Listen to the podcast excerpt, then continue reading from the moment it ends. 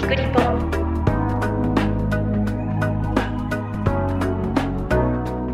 この番組はすべての都道府県や海外約50都市に取材拠点があり全国の新聞社や放送局海外メディアにニュースを配信している共同通信社がお送りします。キクリポでは共同通信が発信するウェブコンテンツ47リポーターズを執筆した記者に記事の内容や取材の経緯、裏話などを同僚である記者が聞いていきます。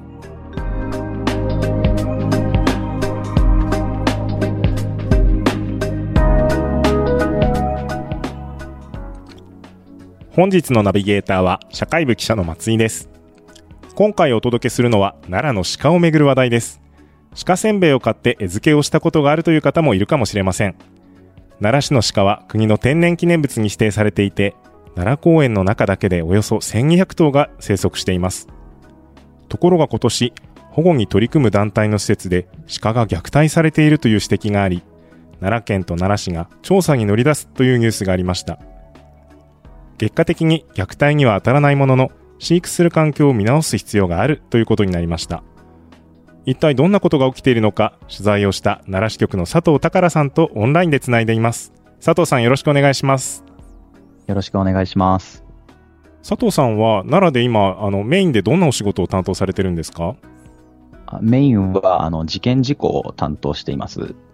赴任されたのは、えーと、いつなんでしたっけ？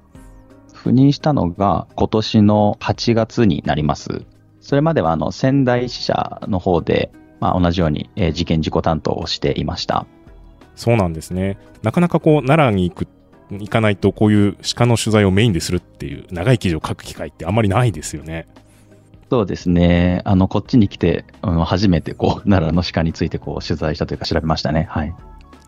でこの問題は今年の秋に最初あの大きく話題になったと思うんですけれどもどんなきっかけであの佐藤さんがこういう深い取材をすることになったんでしょう？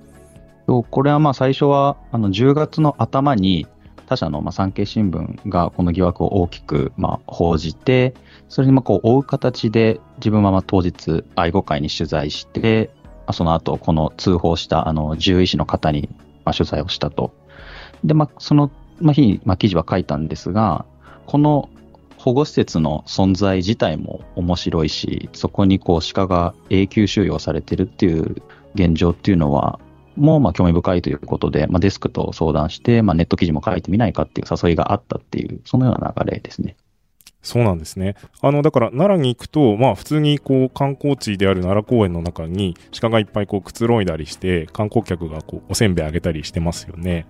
で、それを保護している団体がさっきお話出てきた愛護会っていうことなんでしたけ？ど、この会についてまずちょっと説明をしてもらっても大丈夫ですか？はい。この会っていうのは最初は、あの、春日大社の宮司であったりとか、まあそういう有志の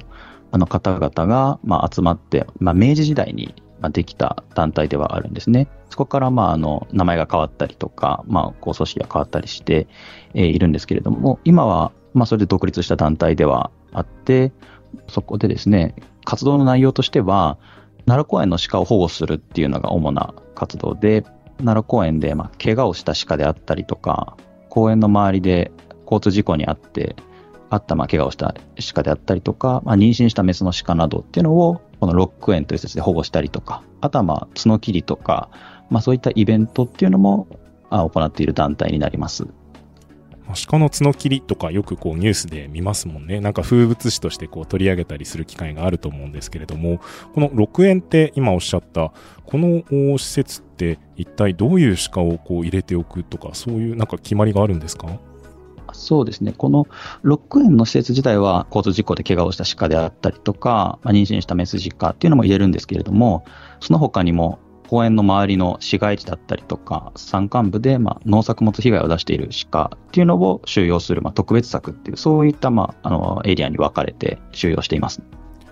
今回問題になったのは、その特別柵というところが、あの、収容されている鹿が多くて、あんまりこう、環境が良くないんじゃないかっていう、そういう指摘だったわけですよね。そうですね。その基本的に農業被害を出した鹿が収容されている特別柵っていうエリアが、まあ、その現場になります。佐藤さん実際その特別作の様子は見に行かれたんですか？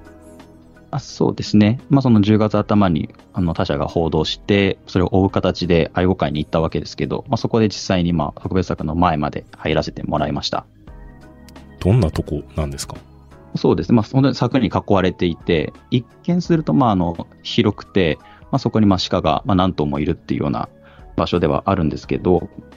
まあ、素人目に見てですけど、そこまでま飼育状況は悪い悪くはないんじゃないかと思ったわけですが、だけどまあよく、よくよく見てみると、あの、太陽の光を遮る日よけ、まあ暑さ対策の日よけがあると思うんですけど、日よけの下にはこう、奈良の、まあ鹿がこうたくさんこう密集しているっていう、そういう状況も実際には見られましたね。ただ、まあ痩せてるかどうかとか、あの毛が抜けてるかどうかとか、そういうまあ獣医師が通報した内容っていうのは実際に自分の目では見てはよくわからなかったっていうのは正直な感想になります。なるほど。まあ、あの、県庁とか市役所の担当の人も、こういう申告、指摘を受けて、調べて、結果をまとめて、結局その、まあ、今、佐藤さんがおっしゃったように、その、虐待そのものには当たんないっていう判断に、今、なってるっていうことなんですよね。そうですね。入ってる鹿っていうのは、ずっとそこに閉じ込められたままになるっていうことなんですか？そうですね。この特別柵にいる鹿は、まあ、収容されたら死ぬまで、まあ、永久収容されていると。そういうような状況。先ほどもちょっとお話出ましたけども、こう、奈良公園の中にいる鹿と、それ以外のこう、まあ、周りに市街地とか、あとはちょっと山林の地区とか、地図を見るとこう、割とこう、鹿の生息範囲にはこう、広がりがあると思うんですけれども、これが何かそういうずっと収容されるっていうのと、まあ、怪我をしたら保護してもらえるっていうのと、何かこう、鹿の、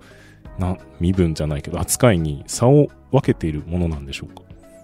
そうですね。まあそういうふうに分けてはいるんですが、基本的に奈良公園の鹿も、あの、山間部の鹿も、すべて天然記念物の奈良の鹿なわけですけれども、一応ですね、その農作物被害、を受けて、まあ、1979年以降、まあ、訴訟があったわけですね。あの、奈良市の農家が、春日大社であったりとか、市などをまあ相手取った訴訟。まあ、その結果で、山間部の鹿っていうのは文化庁の許可許可を得れば捕獲して殺処分することができるという、そのような分け方はあります。その一方で、まあ、奈良公園の鹿っていうのは保護しようと。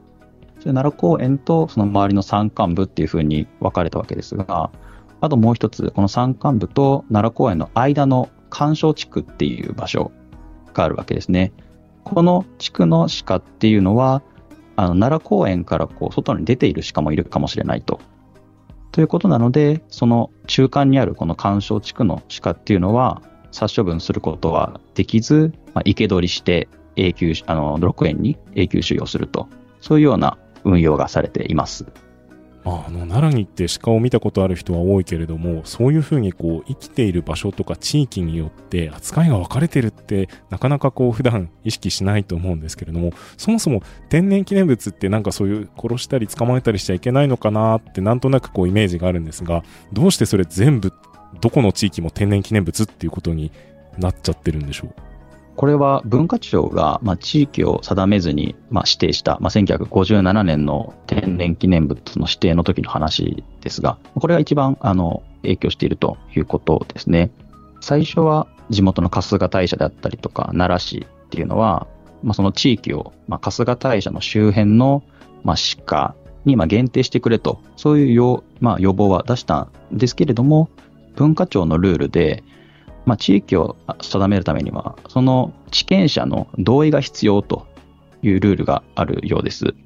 で、そうすると、その地権者の許可を得るということですけど、奈良、奈良、奈良公園であったりとかの鹿で言うと、かなり範囲が広くなってしまって、そこの地権者の同意を得るのは、まあ、実質不可能だろうということで、地域を定めずに、奈良市一円を、まあ、生息地として指定したといった経緯があります。あじゃあそういう天然記念物って、まあ、昔指定した時のこう、まあ、制度の枠組みからそういうふうにこう全部天然記念物だけど扱いはちょっとずつ分けるみたいな今の制度ができちゃってるそういうことなんかあんまり合理的じゃないように思いますけど、はい、佐藤さんも取材してどう感じました？あもう本当にその通りだなというか、あの合理的ではないですね。実際に地元が要望した春日大社周辺の、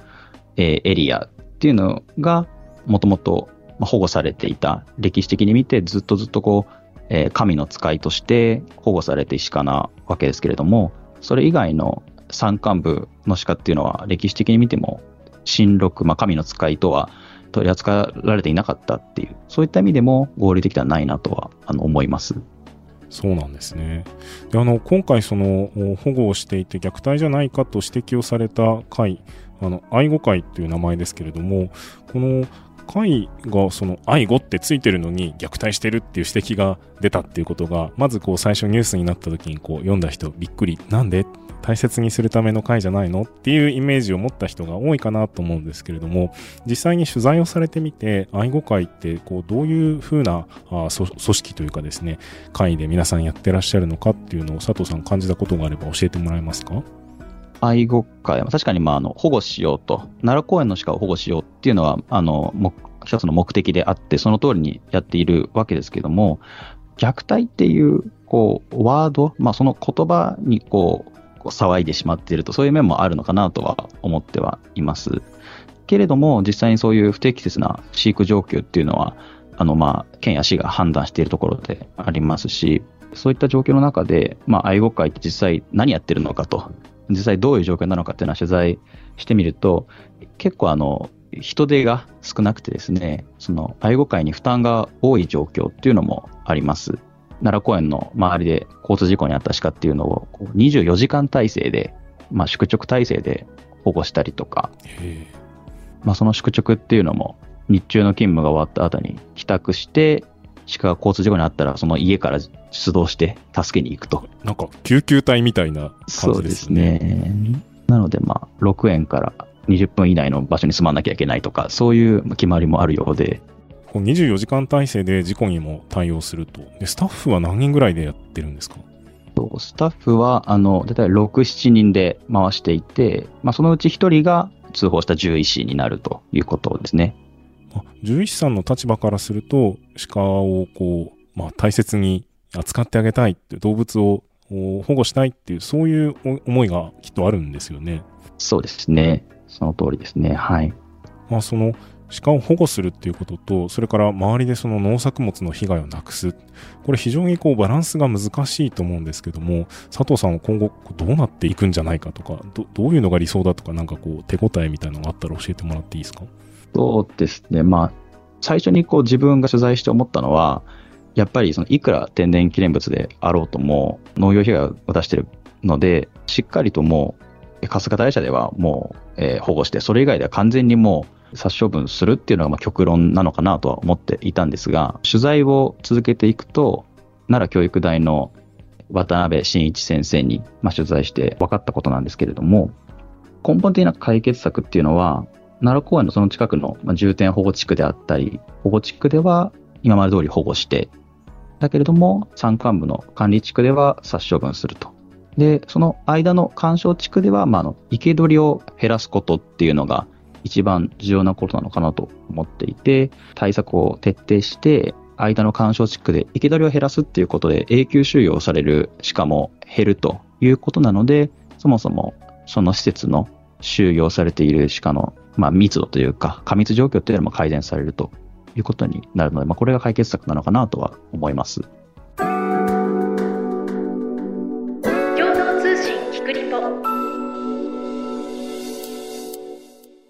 今はその外の地域で殺処分をする狩猟をしたりとかあのそういうことってされてるんですか？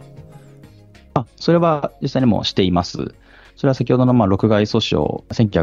1979年以降の訴訟でですね、決まった通り、まあ文化庁の許可を得れば、あの、捕獲して殺処分することができるので、実際に今も山間部で、大体100頭から200頭近くは殺処分することができます。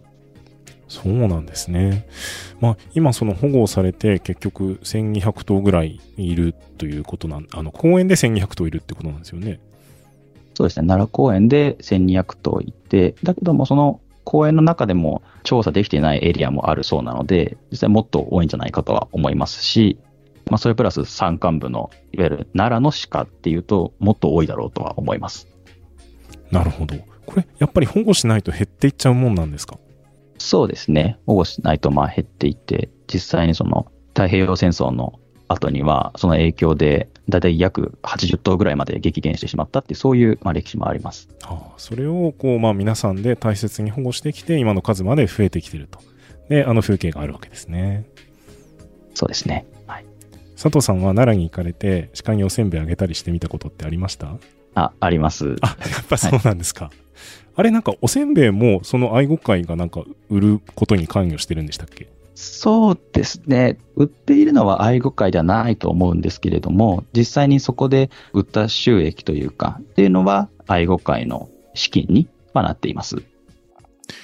佐藤さん、その、まあ、鹿を保護する一方で、まあ、農作物の被害を減らすために殺処分も必要だと、その辺のこうバランスっていうのはどう考えたらいいんでしょう？そうですね。一見するとその殺処分っていうと、まあ、ショッキングですですけれども、実はこの保護と殺処分っていうのは連動しているっていうのが取材して分かったんですね。例えばですね、まあ、歴史的に見て、あの、山間部でこう、鹿狩り、まあ、殺処分ですね、が行われた一方で、まあ、春日大社の周辺では保護されてきたわけですけど、まあ、その結果ですね、保護された春日大社の周りでは殺処分されるので、春日大社の鹿がこう隔絶された、まあ、陸の孤島のようになったわけですね。そうすると、その春日大社の保護された場所では、鹿の独自のまあ遺伝子っていうのがこう受け継がれてきたと。それなので、奈良の鹿っていうのは独自のこう遺伝子型を持つというふうにも言われていて、まつまりこう、周りで殺処分したから、春日大社の周りのえー鹿っていうのはえー保護されていったと。つまり、逆説的なこの殺処分と保護っていうのが連動しているということですね。保護するために周りで処分が行われて、周りを処分することで、まあ、その、えー、新録っていうしか保護できると。まあこの関係性があります。そうか、完全にその何もしない状態だと、まあ、いろんなところを鹿が行き来するので、こう遺伝子型とかもこう、どんどんこう、まあ、交わっていく。けれども、周りで鹿狩りとか殺処分をする一方で、春日大社の周辺はこう保護をするっていうことで、あある意味、こう、得意な陸の孤島のような状態がずっと受け継がれてきたって、そういう関係にあるんですね。そうですね。はい。今回突如こう鹿の取材をすることになって、いろんな人にお話を聞いたりされたと思いますけれども、取材通してなんか感想を持たれたことがあれば教えてもらえますか？さっきこう申し上げたその保護と殺処分の関連でもありますけど、でも結局はその、それも全部人間の判断一つで、こう、その野生生物、野生動物の生き死にが決まっているというふうにも思ったので、そういう面ではこう複雑なというか、それはいいのかどうか、いかがなものなのかって、そういったふうには、あの、ちょっと感想として持ちましたね。はい。そうですね。なるほど。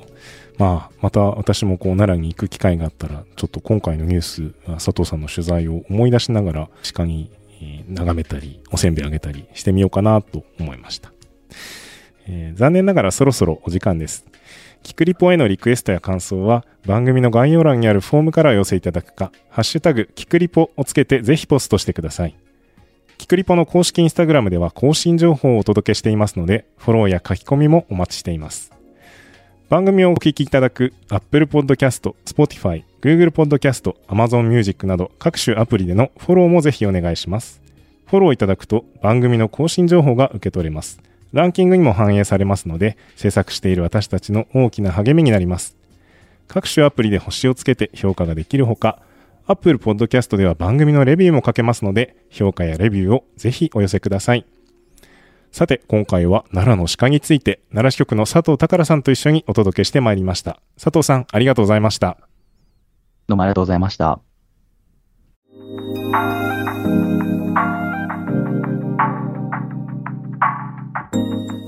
がだったでしょうか？共同通信キクリポでは、リスナーの皆さんからのご意見ご感想をお待ちしています。番組の概要欄にあるメッセージフォームからお寄せください。ハッシュタグキクリポをつけたつぶやきや、キクリポ公式インスタグラムへのメッセージも大歓迎です。番組やインスタグラムのフォローもぜひお願いします。